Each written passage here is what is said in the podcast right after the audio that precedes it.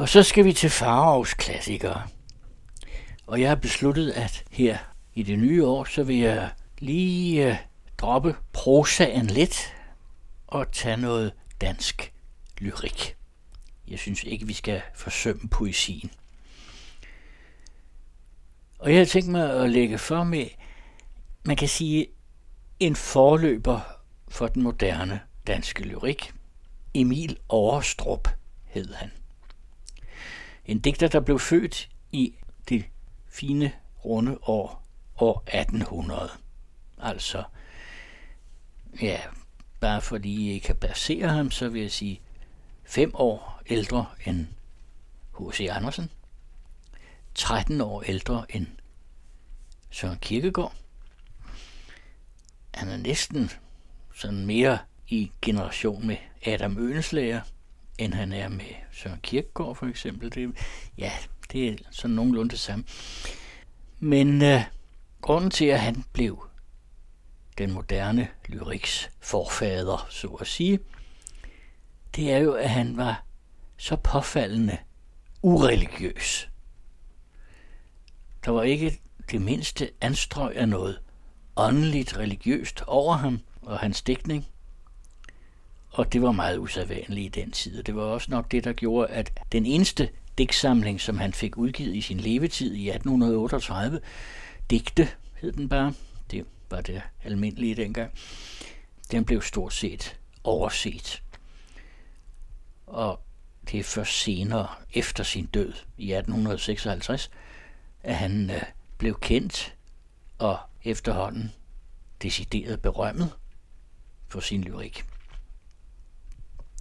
Han var egentlig læge, havde en praksis i Nysted på Lolland i mange år, og så blev han øh, stiftsfysikus.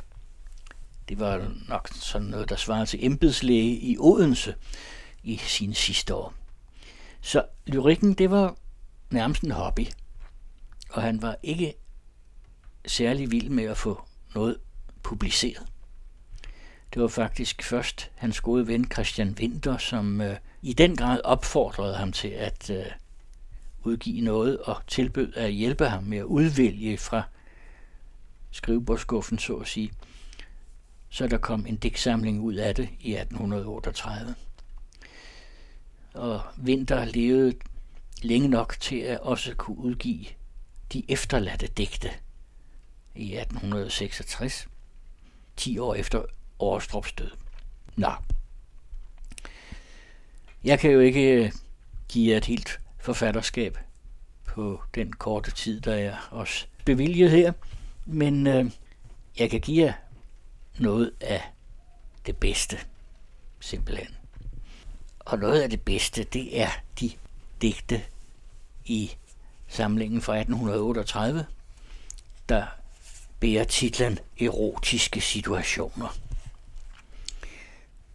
Det var sådan set meget passende, at han fik dem kaldt sådan, fordi øh, det er egentlig essensen af hans lyrik, at det er situationer, øjeblikke, meget sanselige, kan man sige, der fremhæver detaljerne, men ikke øh, tværer rundt i helheden og forbindelserne mellem detaljerne.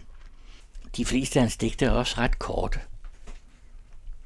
På den tid var det jo meget almindeligt, at man havde hele, jeg havde sagt noveller eller små romaner i digtform, og de var meget fortællende.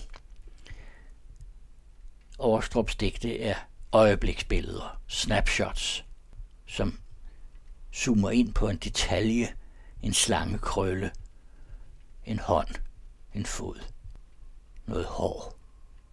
Han er meget glad for hår. Kvindehår selvfølgelig. Men øh, ikke helheder og sammenhænge. Dem skal man selv ligesom øh, forestille sig. Og det skal man også i de her erotiske situationer, som øh, på en måde danner en slags fortællende helhed, en novelleagtig sammenhæng. Men øh, den bliver der ikke gjort noget ved. Det er noget, man selv skal digte sig til, så at sige. Der er bare enkelte nedslag, og de stammer fra vidt forskellige situationer og i hans liv og, og steder og personer og så videre. Så det står ligesom lige så fragmentarisk, som det er blevet sammensat og oplevet. Ah, for eksempel et, der hedder Ved huset. Jeg stod, Gud ved hvor længe, hældet mod husets pille. Kun aftenstjernen lyste, og det blev mørkt og sille. Men fra balkongen trængte igennem blomstervrimlen smeltende akkorder, som om de kom fra himlen. Ja, og så kan man selv forestille sig resten. At der står en mand der under balkongen og hører musikken fra festen derinde. Og der er sikkert en kvinde, der har gjort indtryk på ham, men øh, det får vi overhovedet ikke at vide. Det må vi selv gætte os til. Det er lidt mere tydeligt i det næste digt her, fireboldspillet.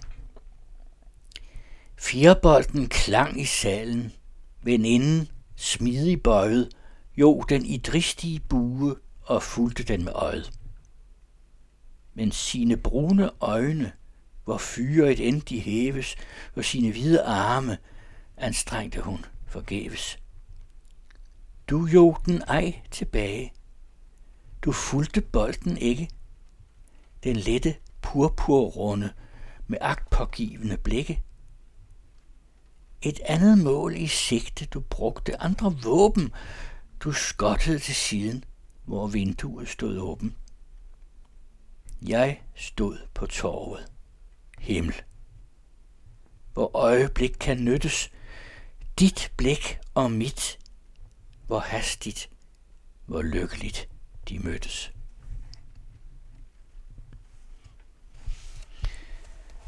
Ja, og det er lidt den samme situation, vi møder i digtet i teatret. Jeg tror nok, han har hentet motivet fra et digt af Heinrich Heine, den tyske romantiske digter, som han oversatte en del digte af. Men det er lige meget. Her er det fuldstændig dansk, og det virker meget selvoplevet. Du som hist i logen, imod marmorguden, sværmersk læner nakken med kastanjeknuden. Ingen danser, ser du, for hvis hvide, stramme silkeklæder tusind tændte lamper flamme. Ej parkettets herre, ser du, håret pur. Ej i første rang de små blondiner kur. Selv ej prinsen ser du, skønt han tror det sikkert, med de sorte barter og den gyldne kikkert. Ja, du hører næppe kontrabassens brummen, disse paukers virvel, disse bratjers summen. For din tanke maler sig en anden scene. Hå, der gad jeg være. Du og jeg alene. ja, det er sådan set det centrale i Emil Aarstrups poesi. Erotikken og fantasien. Hvad den ikke kan udmale. Ja, det er ikke små ting. Det næste digt har man kunne sådan tids- og stedsfeste nogenlunde. Og øh, det har egentlig en trist sammenhæng. I 1832 der var Årestrup læge der i Nysted på Lolland. Der havde han en patient, som var datter af godsejeren på Ålholm Slot, som lå lige udenfor og stadig ligger lige uden for Nysted. Amalie Rappen hed hun, og hun var meget syg. Aarstrup var hendes læge, og faren bad ham om at ledsage hende på et kurbad, som hendes læge havde foreskrevet hende i egnen omkring Dresden i Karlsbad. Det hjalp jo ikke, men øh, tog afsted sammen med en anstandsdame, en frøken fra slottet, og de kom til Dresden, og øh, de kom i bad. Hun kom i hvert fald, men det hjalp ikke. Og hun døde et par måneder efter. i Dresden. Men øh, fra denne rejse stammer en situation, en middag, som Rostrup i digtet får lavet om til ligesom et tafel for en mand og hans elskede. Det var hun ikke, men altså, man kan godt bruge sceneriet, kulissen, til at lave en erotisk situation. Se, hvor et lille tafel spejler sig i floden. Se forellen, pynter fadet med sin sidste, stive, graciøse sprællen. Se, tokajervinen gløder i de tindrende krystaller, skønnere end selv i sine druers duft omflorte skaller. Og orangens søde skive i din purpurmunds indfatning fik fortabet af sin guldhud en guddommelig erstatning. Ak, fortabet af så meget, vinker os nu sydens fjelle, vinker os det gamle kloster, vinker os den dunkle celle. Ja, de kom ikke længere sydpå, måske til Tyrol, det ved vi ikke rigtigt, men ikke længere i hvert fald. Men øh, det er i hvert fald en øh, meget udmalet erotisk situation. At forellen, der spræller sin sidste bevægelse der på fadet, ja, det er nok fantasi. Og tokajervinen, der gløder i krystaller. Og orangen, altså appelsinens søde skive, i din purpurmunds indfatning. En guddommelig erstatning for appelsinskallen. Og så det, der vinker fra syden, og som de ikke kommer ned til. Fjellet, klostret og cellen. Og det forudskikker ligesom den død, der venter lige om hjørnet på den unge komtesse. Hun var lige gammel med Årstrup, så hun blev 32 år. Så springer jeg lige lidt frem, fordi øh, de erotiske situationer er mange, og vi kan godt lige tage ja, i en landsbykirke, som jo kunne antyde, at vi her havde at gøre med noget småreligiøst i hvert fald. Det har vi ikke. Og det kommer I til at høre nu. Vi sad i landsbykirken en rå novemberhimmel oplyste svagt langs muren den fugtige grønne skimmel. Tre-fire gamle bønder samt præst og degn var flokken, som med sit skrat fra tårnet højt revnet kaldte klokken. Støv lå på alle bænke. Af malerier sporede man kun den flinke ungdoms håndtegninger i koret. Og som på Hogarths plade i bittert lune stukket, var over fattigbøssen tæt spindelvævet trukket. I stedet for et orgel til vinterstormens tuden, pev døren med sit hængsel og klirrede blyruden. Det eneste par engle, som fandtes, lå i gruset, ormstukne, invalide, henslængt i våbenhuset. Og lysene på aldret var ikke tændt, bevares. Der gives intet sted, hvor mere ugenert kan spares. De tomme lange stumper stod på profit i stagen, og duen var et smudsigt og stoppet gammelt lagen. Der var en dyb forladthed, en kulde og et øde. Der var en redsom tomhed, som i en grav hos døde. Der var, ah, dog nok om dette, du vil ej mere høre, og jeg vil heller ikke det værste just berøre. Nok vel, til at forstemme en virtuos, en sige en dilettant i troen, som mig og mine lige. Men du var ved min side. Jeg så din unge pande i renest stil en kuppel, en yndig velving danne. På den var ingen fure. Der var en himmelsk enhed i disse linjers bøjning, i disse farvers renhed. Og dine blik, som ungdoms og uskylds engle tændte, var alterlys, som roligt med klare stråler brændte. Det stumme sprog i smilet, i mundens form og rødme, overgik alle salmers livsalighed og sødme. Fuld vær et sølveorgel i pulpiturets stole var en melodisk rislen mig af din silkekjole. En østerlandsk parabel, en yndig læresætning, var i de brune lokker og deres bløde flætning. Og al den stille andagt, som sind og hjerte hæver, og al den fromme gysen, som helligdommen kræver, fornam jeg i din nærhed. Indgød de tankefulde højtidelige udtryk, mit let sind og min kulde. ja, han var døv for de religiøse overtoner, men ikke for de erotiske. De kunne komme hvor som helst, altså også i en gammel, fattig landsbykirke. I digtet i Blæsten kan I fornemme, hvordan øh, alt bliver erotik i Emil Overstrops optik. Også en rose, som øh, kommer til at opføre sig lidt som den elskede, han kan drømme om. Højstammede rose med dukkede læber, forgæves mod blæsten og regnen du stræber, tillad mig at være din stav og din støtte. Jeg vil dig mod blæsten og regnen beskytte. Om også du trykker og læner dig kælen, betænk det ikke til mig, men til pælen. Måske kunne digtet om rosen også være henvendt til en kvinde.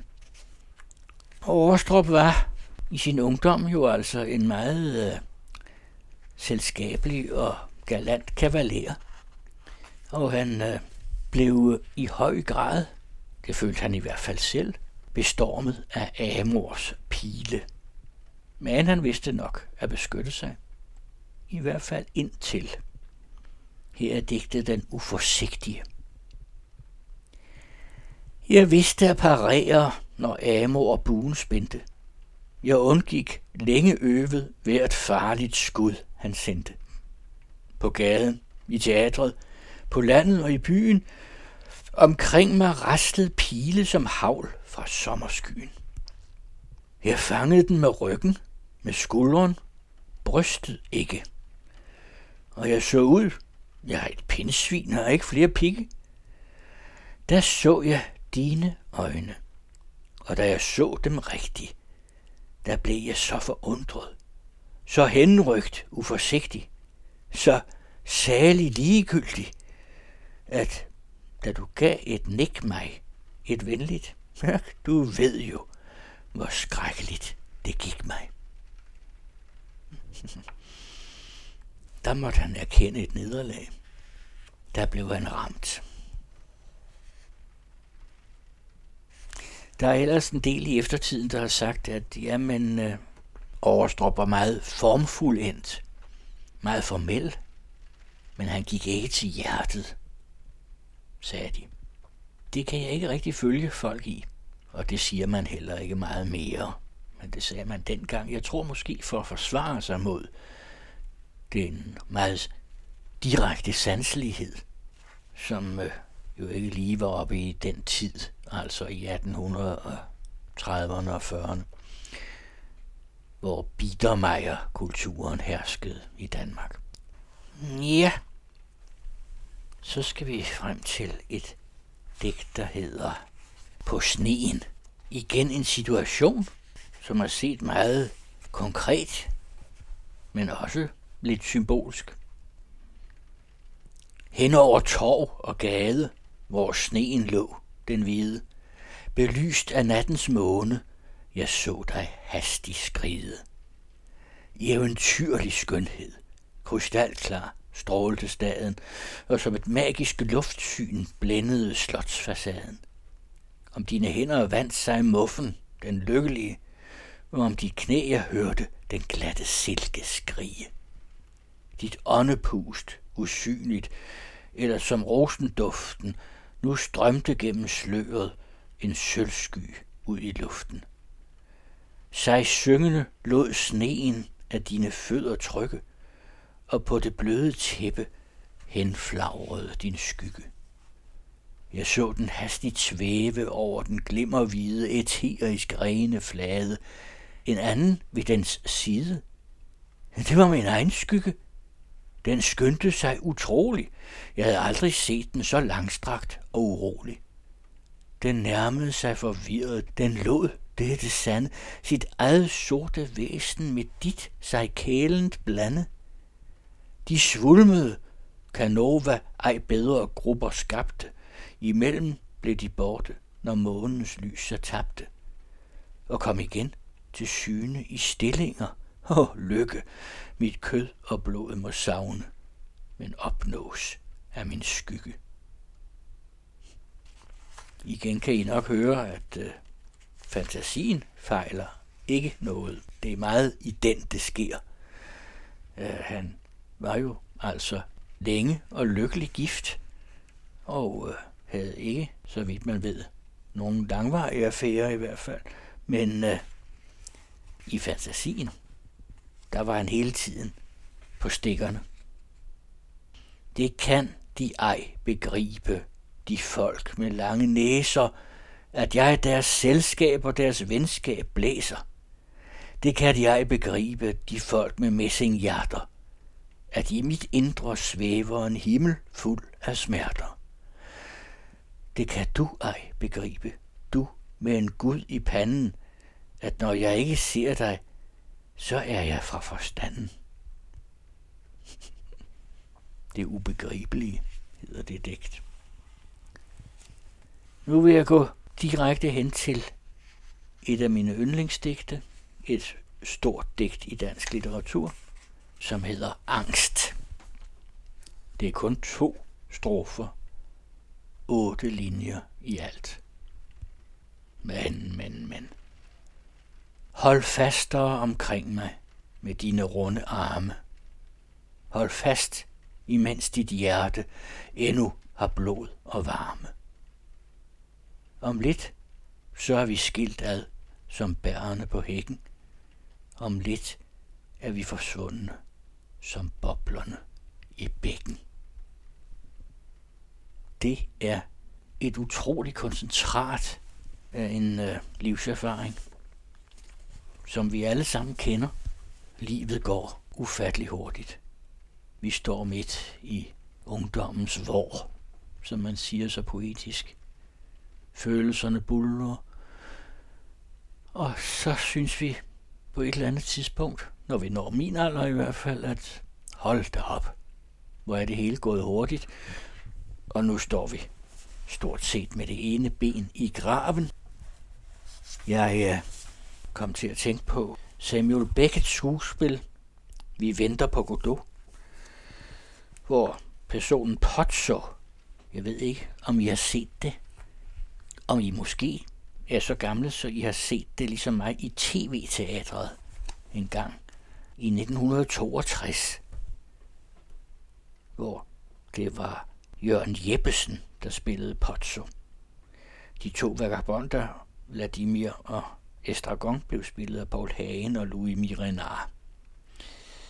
Pozzo's slave, Lucky, blev spillet af Preben Lerdorf Ry, og øh, Pozzo kommer ind et sted i øh, andet og sidste akt.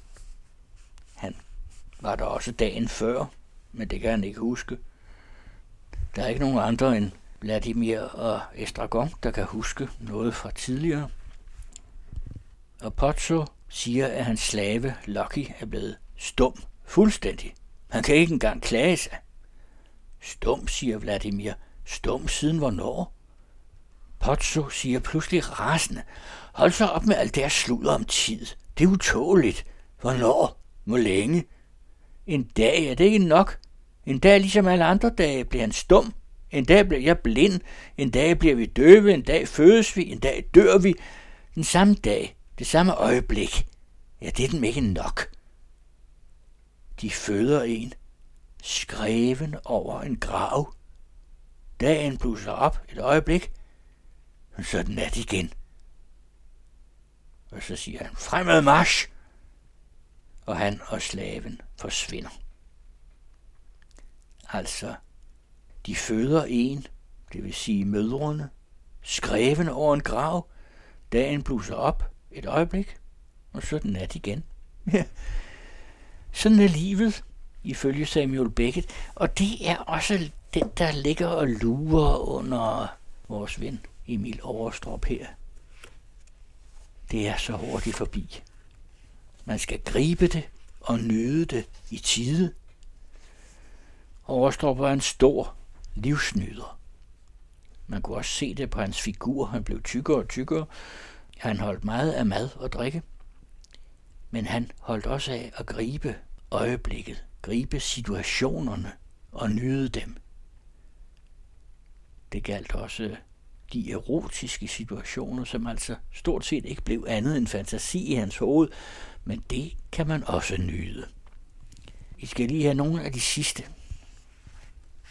Der er jo, som I kan høre, i den her livsnydelse en meget stærk dødsbevidsthed. Grib dagen, som de gamle romere sagde, fordi øh, man ved ikke, hvor længe den varer. Livsløst og nydelse står i en meget intim forbindelse med dødens afslutning. I digtet Det sidste bliver det meget tydeligt, selvom det måske nok skal opfattes både bogstaveligt og lidt metaforisk. Hun kunne ikke tale. Kvalt var den hule røst. Men mine hænder greb hun og trykte til sit bryst. Og med eterisk glimmeren, vidt åbne, langsomt faldt på mig de brune øjne, tilstod mig alting. Alt. Jeg hører kun til jorden. Til himlen hører du. Dø derfor ikke, engel. O dø blot ikke nu. Men øjnene stod stille med deres store blik, og dødens dybe tavshed var alt det svar, jeg fik.